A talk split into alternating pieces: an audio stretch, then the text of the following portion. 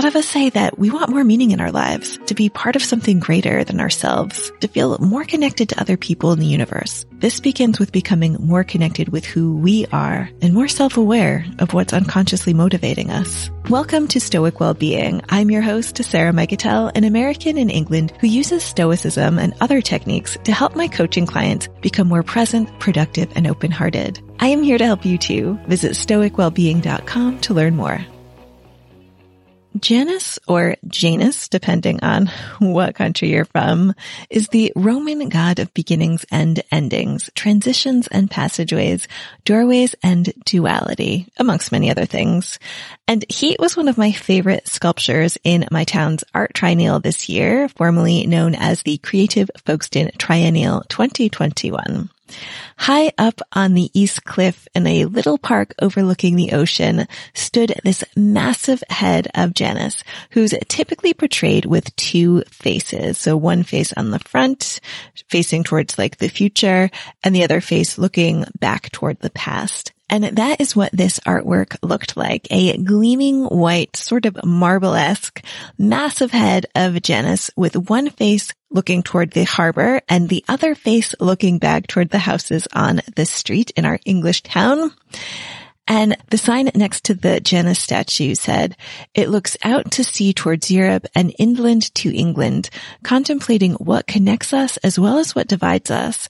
It is made of plaster and chalk and will gradually degrade and disintegrate, reflecting the gradual erosion of the coastline as well as Folkestone's history as a fort of England. I love that the triennial has themes and that the art tells real stories. It's not, uh, don't bullshit me art as one of my friends likes to say, you know, you go to a museum, and then you read like the little, uh, blurb next to the art and you're like, what are they saying? But yes, Janus, like that piece is about past and present. You know, we've had Brexit where the UK has cut itself off from the European Union during the pandemic, there was um, sort of divisions between who got what vaccines, and you know there was the EU, and then England had some. So all of these different things, you know, connecting us, but also sort of dividing us, which I just I really liked this piece. And when the Chilean artist Pilar Quinteros visited Folkestone to research her project, she learned about our history here as a fortress and as a port. You've heard me talk before about how like this was just a really big place for the military, especially during the world wars.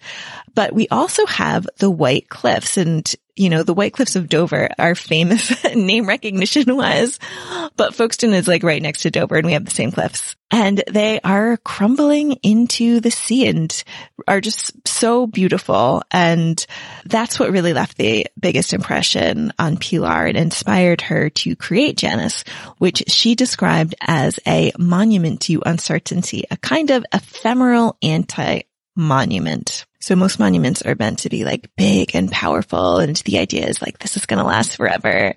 And hers from the very beginning was, no, this is going to last as long as the triennial is on, which was a few months. And Janus did melt away. And He was helped along by some vandals, unfortunately, although I, I, think there's like debate about whether this was like, could be incorporated to the artwork, like human destruction and all of that type of stuff. But regardless, by the time the triennial ended this month, Janus was a pile of white dust and plaster on the green grass. Memento mori, as the Stoics would say, we are all going to end up like Janus, and most of us live with that same duality of part of us is like pondering the future, the other part is replaying the past, and what we're missing is this moment right here, the present moment. We're here, but not here.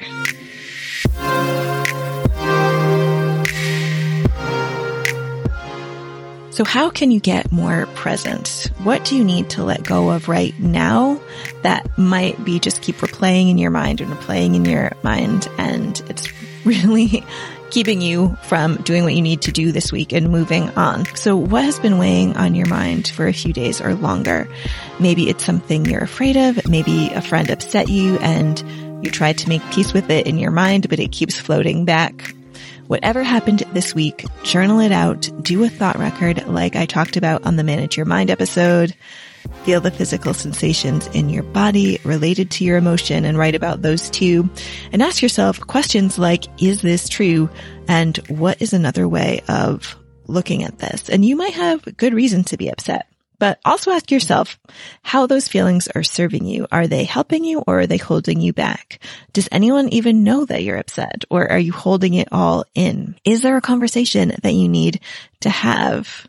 And if the thought of having a difficult conversation gives you anxiety, then ask yourself why. And I can totally relate to that. But ask yourself, like, what is the worst that can happen from this conversation? And what is the best thing that can happen?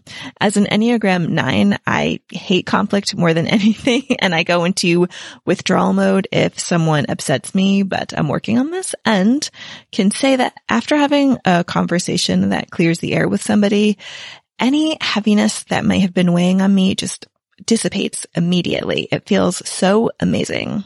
Of course, I still need to do my own mind management and understand that most things are not about me. I shouldn't take things personally. Most things are out of my control, but we can still have honest conversations with people about what we're thinking and feeling. We can say what our preferences are, what our boundaries are. It doesn't mean that the other person's going to respect these. I hope that you have people in your life who will listen to you and who you can grow with when you have open conversations. That's not always the case. And we can't control most things. we can't control anyone else's internal life. Um, but we can manage our own internal life to have healthier relationships.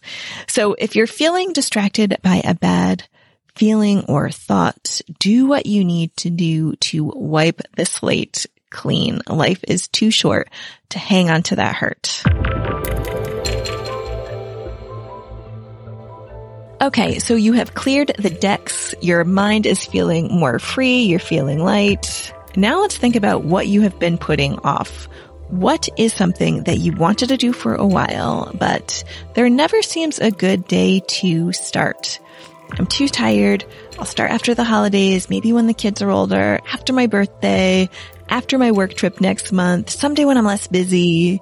We all do this. We like to stay in our little routines because it's comfortable and our brain really enjoys the autopilot mode. I'll talk about rewiring your brain more on a future episode, but for now, pick a date, pick a start date for whatever you want to do. Maybe this is something long term, like start a new business. Maybe you need to get your butt in a chair and sort out your finances. Maybe you want to take a vacation. Where are you going this year? Where do you want to go? When? get it on the calendar. Literally get it on the calendar. Find a coach, find a support group, but do what you need to do to get your priorities on the calendar and to take action.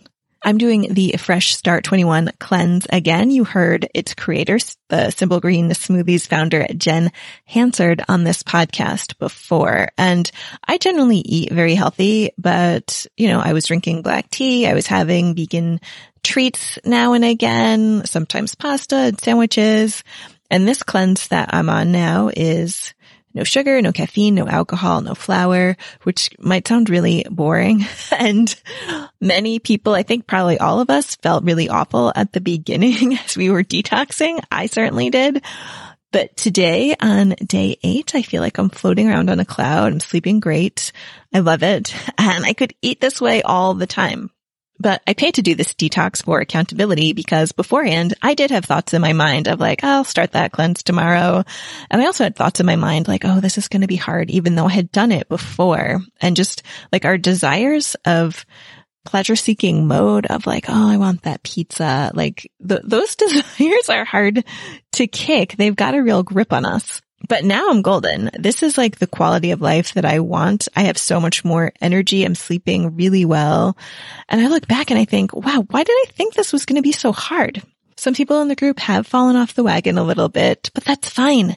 They didn't quit, which is so easy to do. It's so easy to make one mistake and say, I guess I wasn't cut out for this, or I'll try it again next year.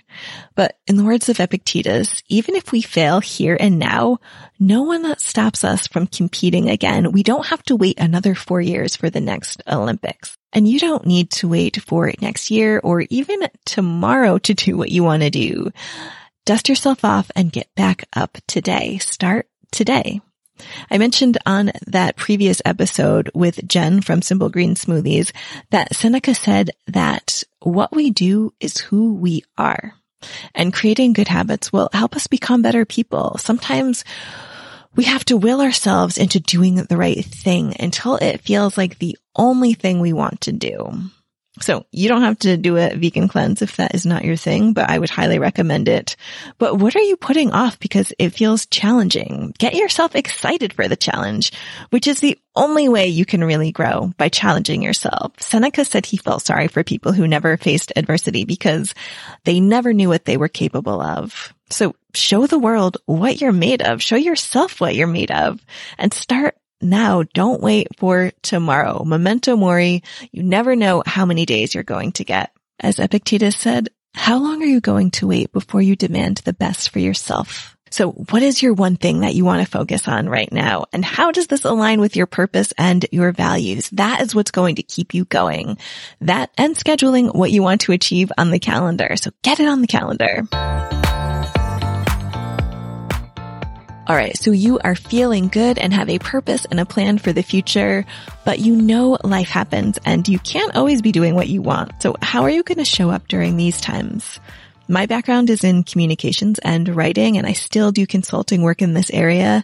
And usually this means strategy, copywriting, coaching. But the other day I volunteered to help someone dealing with a family emergency, and I found myself really deep into project management on something that was due that night. And the skill set for project managers is the complete opposite of writers and like what my background is. And at first I was deer in headlights. Like all of these different brochures needed amendments and approvals and the clock was ticking and emails were flying and with like 20 people copied on them and everybody's chiming in. And it really felt like a tornado. And for a moment I thought, it's Friday night and there are so many things that I would love to be doing right now. And is this the best use of my time? And is this what I want to be doing with my life? And then I took like a really quick mini break and had one of those moments where you find the exact words that you need like at the right moment. And it was a quote from Epictetus Enchiridion 17, but I want to share Grey Freeman's interpretation of this quote from his little book, Practical Stoicism.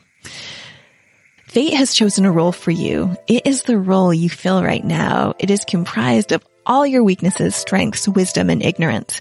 It includes the responsibilities you have accrued up to now and all the debts owed to you or by you. The entire chain of causality back to the beginning of time has conspired to place you into the role you fill at this moment in time.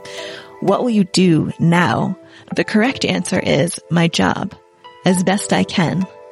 It is irrelevant how ill prepared you feel you might be for the challenges you face. It simply doesn't matter if you don't want the role you find yourself playing. That's the one you have. You can fill that role well or you can do so poorly, but you will fill it regardless. End quote. So I love what you wrote there because it's about showing up with dignity and honor in whatever you do. Courage, wisdom, self-control, justice.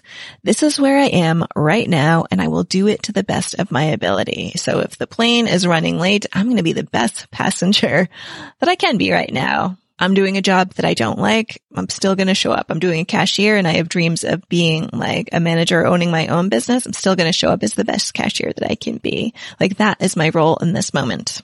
After I read that Epictetus quote, something really shifted in me and I thought, this is where I am right now. I am going to be the best project manager because that is what's needed of me right now. And I got into this flow and my emails to people were more lighthearted and we were just cruising and we made the deadline and it felt really good. So we all have a purpose. We have goals, we have plans, and we're going for them.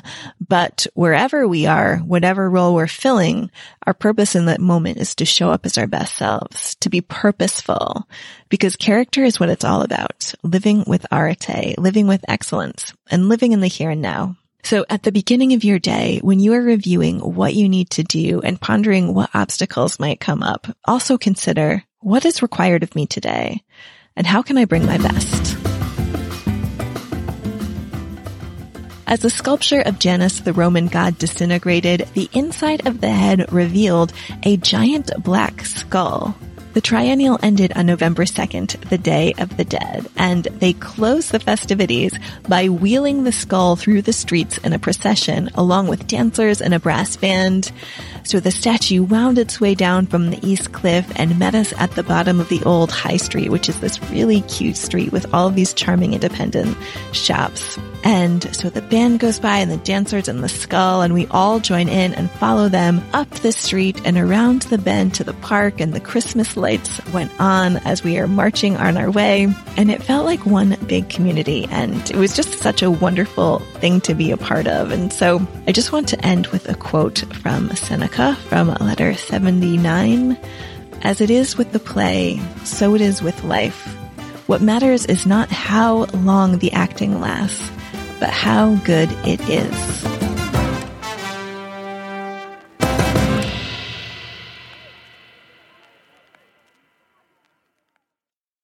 Hey, let's continue the conversation. Head on over to my blog on Substack for more content on how to thrive through better communication, stoicism, and global exploration. That is right. Blogging is cool again over on the Substack platform.